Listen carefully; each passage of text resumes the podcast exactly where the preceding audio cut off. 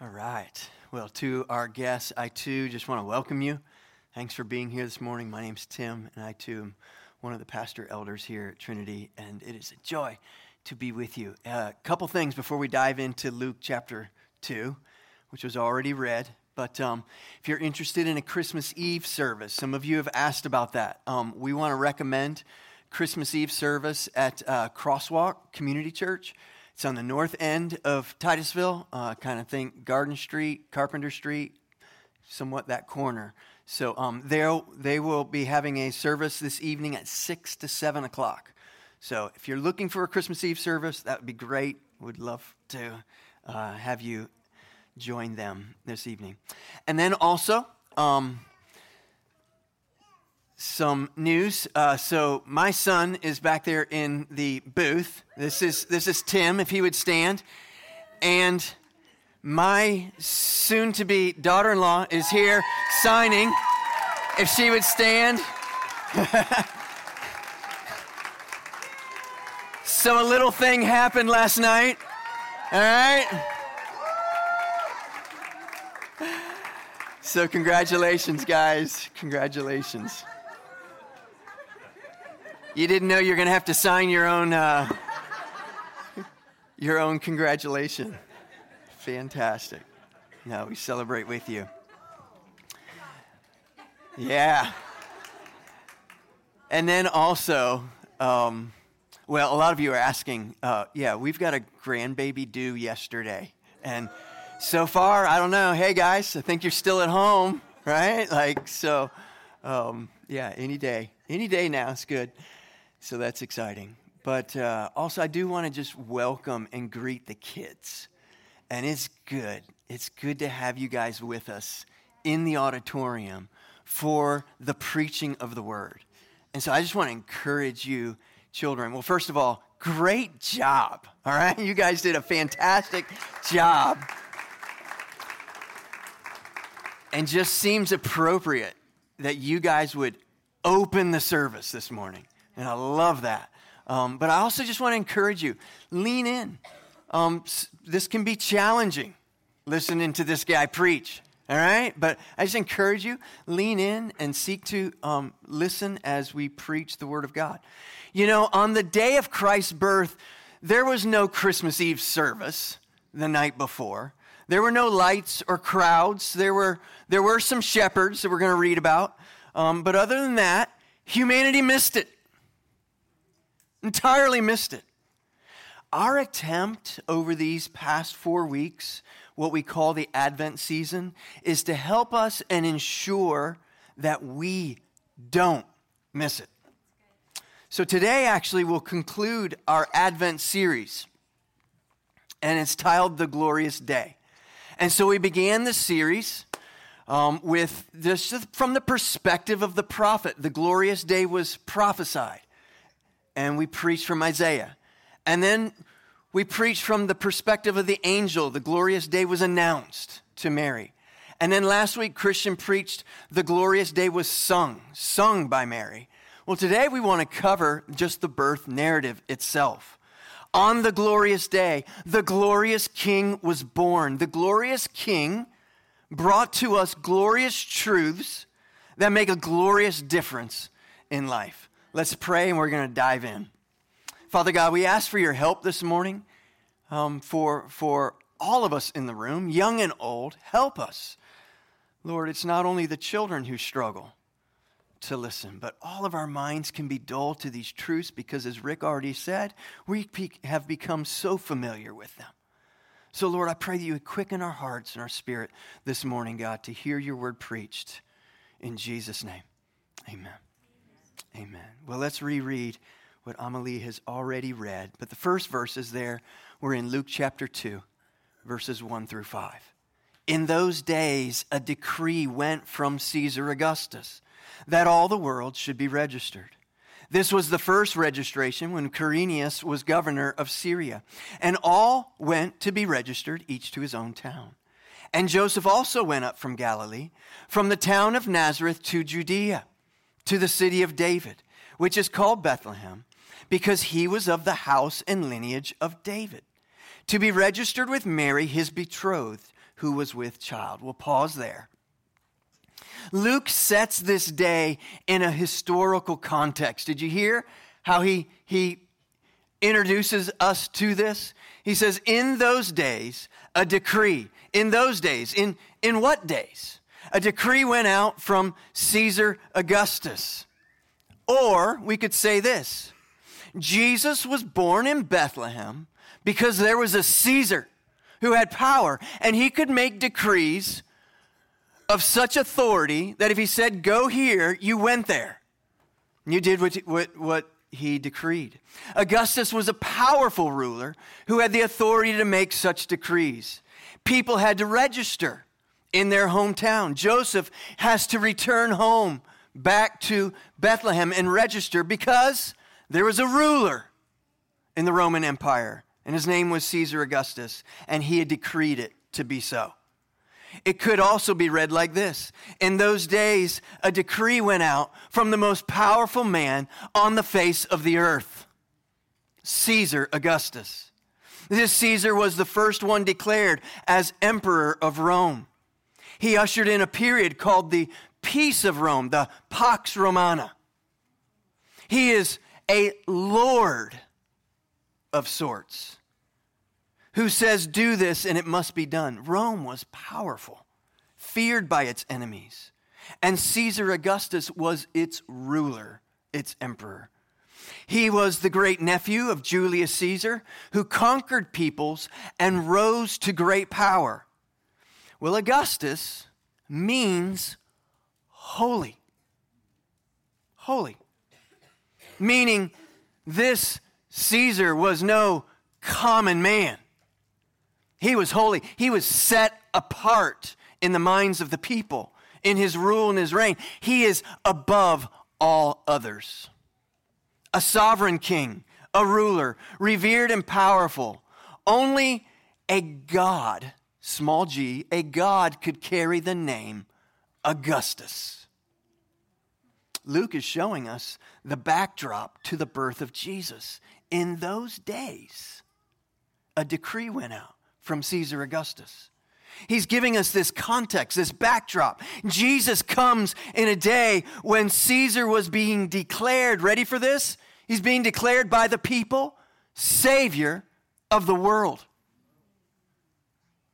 In those days, Caesar Augustus decreed, Savior of the people, and the people worshiped him and gave him the title Dominus et Deus, meaning Lord and God. Luke 2, chapter 1, is saying to us that the Savior, capital S, of the world will come to a people who have a Savior, small s, and God, small g, because this God has decreed it.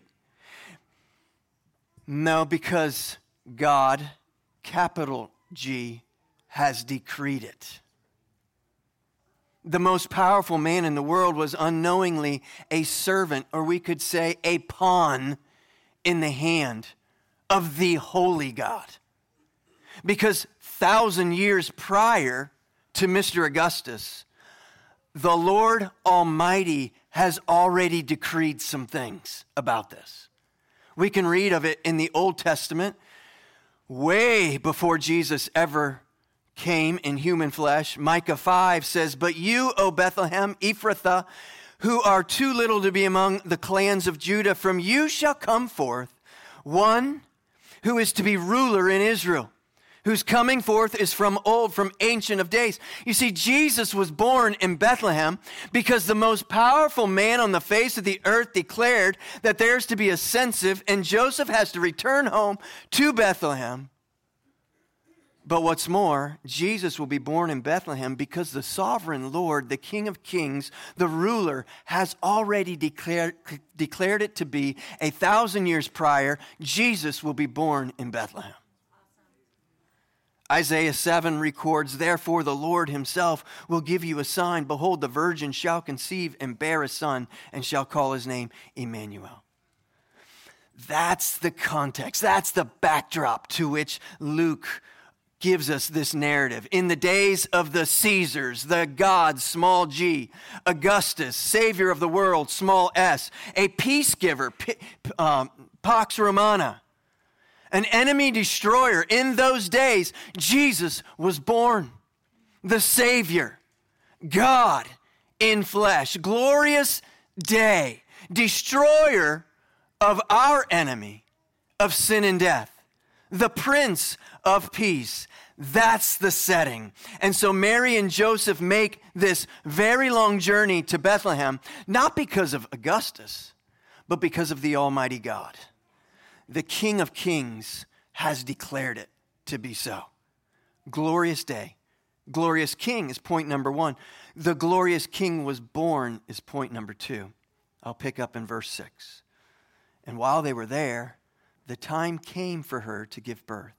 And she gave birth to her firstborn son and wrapped him in swaddling clothes and laid him in a manger because there was no place for them in the inn. It really is quite impossible for us to imagine Mary nearing the end of her pregnancy as she mounts a donkey and travels about 80 miles to Bethlehem.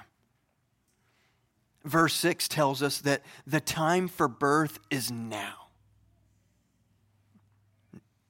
Birth doesn't wait for anyone. Just ask Bobby Hamlet's mom.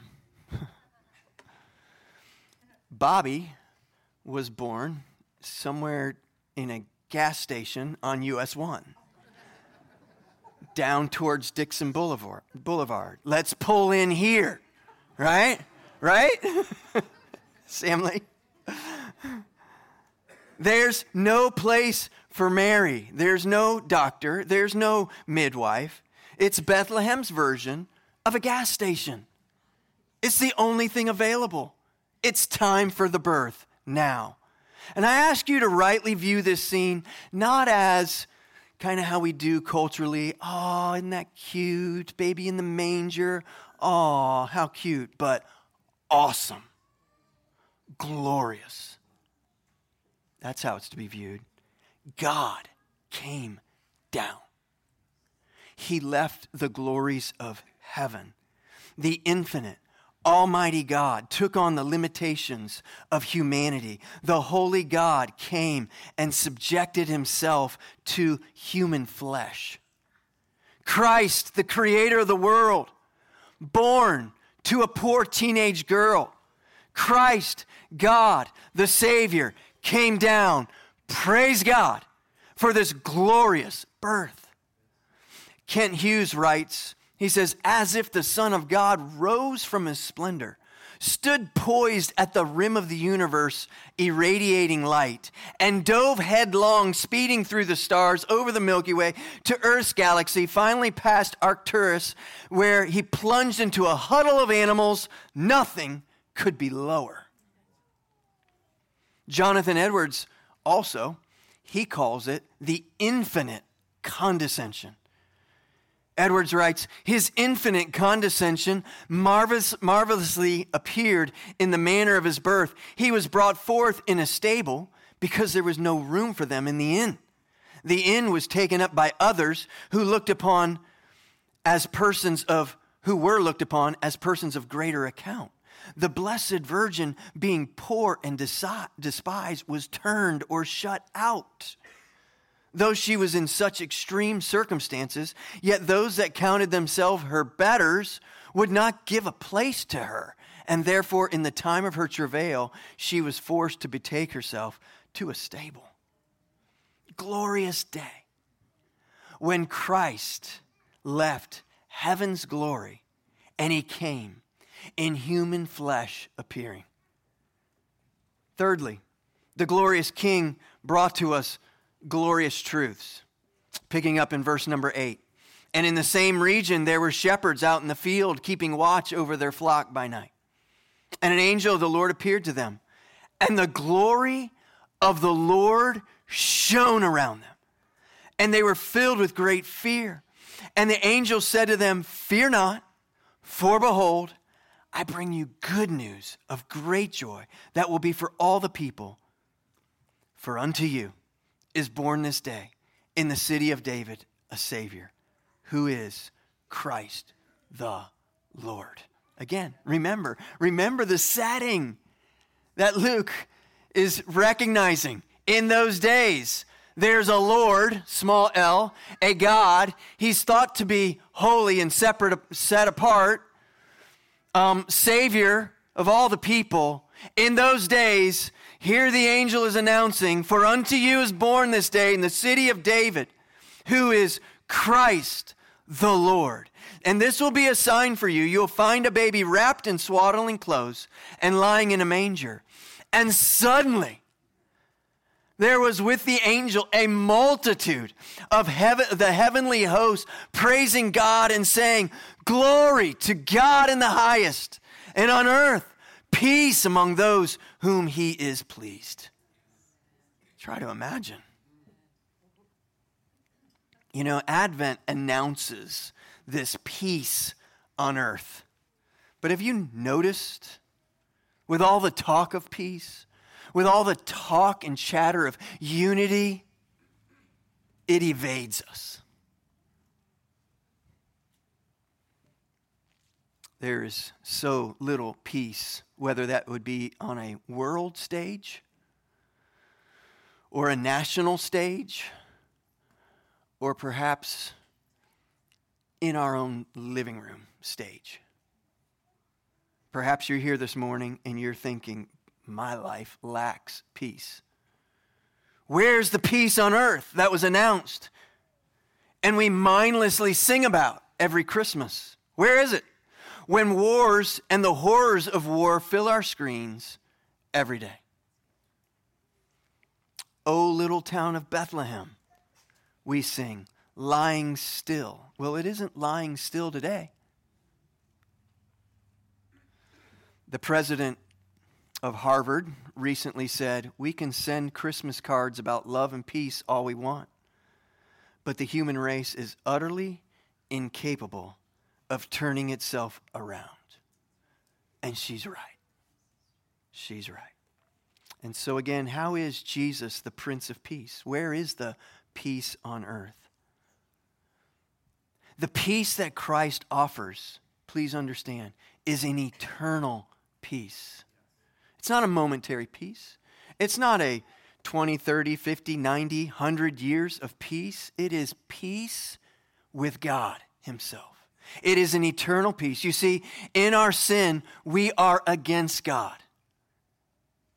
We are opposed to God. We have rejected God. That's what sin is and does. We want to be the king. We want to be the king and we want to go our own way. And in that, we have separated ourselves ever since the Garden of Eden. We have been separated from God. Well, Christ comes, who is, Isaiah tells us, the Prince of Peace. Well, in what sort of way? Well, the Prince of Peace will lay down his life paying for the price of our sins, thus making peace between us and God. Praise be to God. On this glorious day, the angel is announcing peace has come to the world, meaning the offer of salvation has come through this baby who will grow to be a man and will lay down his life for sinners. Peace. You see, the manger is filled with glorious truths. Jesus came to deal with the separation between man and God. Christ came to forgive me of my sins and to give me peace with God Himself. Not a momentary peace, not a peace for the few years I live this side of eternity, but an eternal peace. He is the Prince of Peace. Bethlehem's truths tell us that we don't have to pretend that grief and sorrow and sadness are gone. We don't have to pretend that everything's just fine. We know that they're not. But the truth shows us that there's this baby laying in the manger, and he has come to bear our griefs and to carry our sorrows. The shepherds were lowly people. They were considered to be just above the lepers in the day in social status. And I like that. the announcement didn't come to the rich and the mighty, it came to those known as lowly and of little value. It's a micro picture of the life of Christ. And it's a micro picture of really the entire Bible. Remember, God came to a man, he was tending sheep in exile. His name was Moses. He became God's man to deliver God's people from the slavery in Egypt. Remember, God came to a ruddy shepherd boy. Samuel says, Bring, bring, the, bring the sons. No, not that one, not that one, not that one. None of these. Is there any more? Is there, is there not another? Well, there's a ruddy shepherd boy. It can't be him. Oh, it's him. Samuel anoints David to be king of Israel. Redemption is the story of nobodies, the story of the insignificant. The angel struck fear into these shepherds, verse 9, because he shined with the glory of God, and we can only try to imagine that moment. What is the message of the angel? Verse 10 I bring you good news of great joy for all the people. A child is born in the city of David. Oh, David, that guy prophesied of. A Savior, capital S. Christ, the Lord. Remember, Caesar is known as Lord and God. Christ, it means anointed one. Here's the glorious truth in the manger this baby is the one who's been anointed for the task. What task was he anointed for? Well, he's it's the task of Savior, of deliverer, of Redeemer. He's come to the world to deliver, to redeem. Redeem from what? Deliver from what? Anointed for what? You see, one would be Old Testament, one would be anointed to be priest, one would be anointed to be the king of the people. Samuel anoints David to be king. Well, this is Christ, the anointed one. He has come and he is anointed to serve like the Old Testament priest, sort of. The Old Testament priest would bring sacrifices and, and make sacrifice of an animal on behalf of the sins of the people and proclaim forgiveness. And the people continue to sin and more sacrifice and more sacrifice. Christ will come and he will be the priest of priests. And he will not offer an animal as sacrifice. The priest of priests, the king, well, he will make himself to be the sacrifice. He will lay down his own life that we might be redeemed. This is what he was anointed for. It's what Christ literally means. Christ, Redeemer, Deliverer, Anointed One, Messiah, Savior of our sins. Glorious day, glorious birth, glorious news, glorious Savior. That's not all the angel said. He said, Christ the Lord in verse 11. In that day of a powerful ruler, Luke is helping to record what the angel is pronouncing. In the day of a powerful, the most powerful man on the face of the earth, Christ the Lord has come. A king of kings. A king who came not to dominate over you like Caesar Augustus, but a king who came to serve you a king who came not to crush you, but a king who came to be crushed for you. Anointed to rule by ruling over sin and death. He didn't come to look like a man, he came to be a man. And yet, he was God. Glorious day. Glory to the newborn king, we sing. A baby with the limits of a baby, the cooing of a baby, the dependency and the weakness of a baby, and yet he was God. God in the flesh. So we sing, Hark the herald, angels sing, right? John or Charles Wesley, I'm not sure which, wrote these words. He got them right. Glory to the newborn King. Let's do it together. Hark the herald angels sing, glory to the newborn King. Peace on earth and mercy mild, God and sinners reconciled. Joyful all ye nations rise, join the triumph of the skies. With angelic hosts proclaim, Christ is born in Bethlehem. Hark the herald angels sing, Glory to the newborn King. Verse 2. Let's keep going.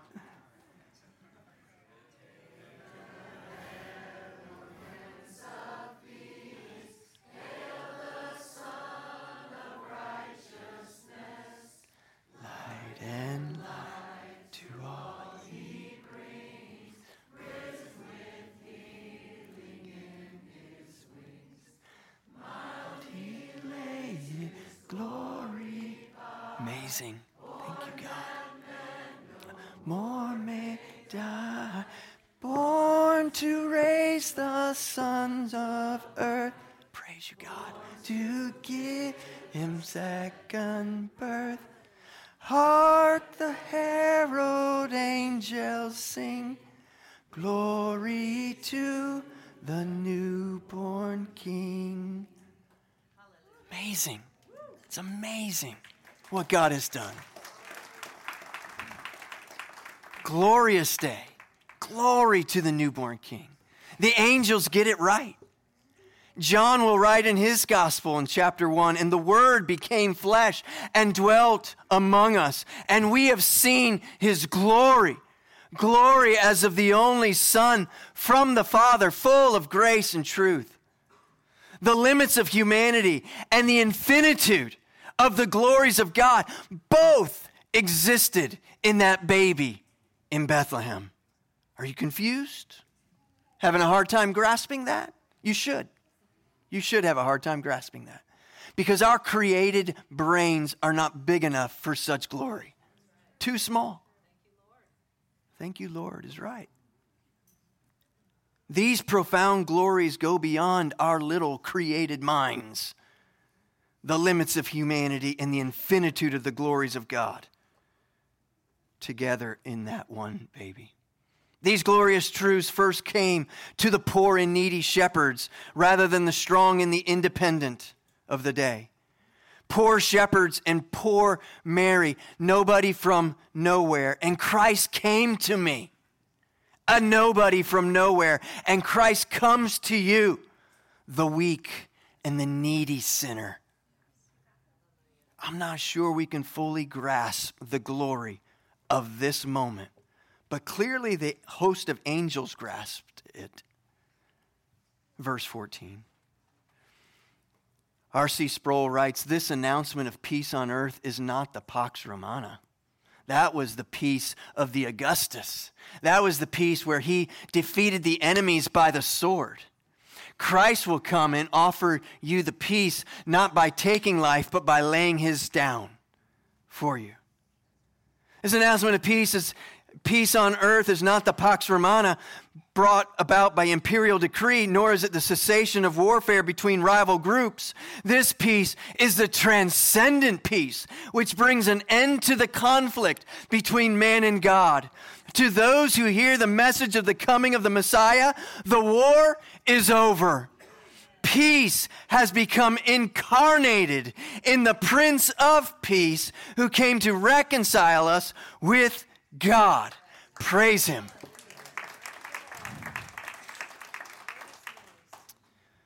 Well, it leads us to point number four, the last point, and the worship team can join me. These truths make a glorious difference in life. It's verses 15 through 20. When the angels went away from them into heaven, the shepherds said to one another, Let us go over to Bethlehem, right? Like, great idea. Who wouldn't?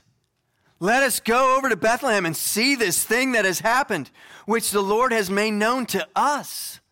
Or you might even say it like this which the Lord has made known to us. Has the Lord made himself known to you, me?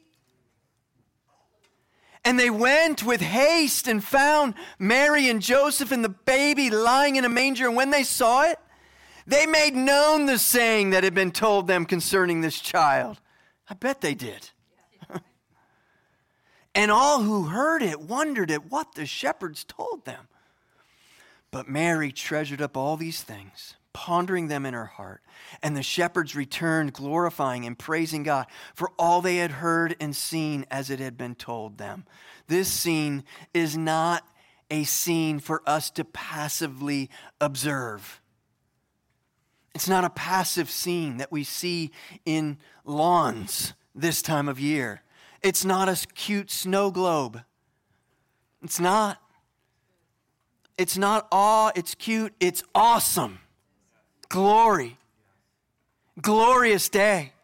We miss the point if we passively look at that scene and we say, wow, it's cute, it's kind of cool. Christ didn't come to be cute and cool. He didn't come to be a once a year spectacle. He came to be believed in as the Savior of the world that He is. He came to be worshiped every day of our lives, worshiped with every breath that we breathe. We join with the shepherds, the lowly shepherds. We, the lowly, join with them as needy sinners and the host of angels worshiping our God. This glorious birth has been given that we might live our lives glorifying the Savior who has come. The Savior of the world is not a man like Caesar is a man. The Savior of the world didn't come to be a president, to be a Roman emperor. He didn't come to be the government, not a powerful world leader. He is the Savior of the world who came and was born in human flesh as a man that he might one day die in that flesh as a man. He came in blood, he will leave in blood. This scene calls, or I would say draws, us, the poor and needy, just like those shepherds. Friends, I ask you, will you respond to the call of the manger, the glorious truths of the manger? Will you respond in a life of worship of Him? This glorious day asks us of that. How will you respond to the call to the life of worship that we find at the manger? The Bible calls us, it helps us understand how do we respond to the manger? What are we supposed to do? The Bible helps us to see that we are to repent of our sin, turn from our sin, and embrace Christ, meaning trust in Christ for the forgiveness of our sins. This repentance and faith sets us on a lifelong journey of living for Him. Here's the thing we're going to be here again next week as a church.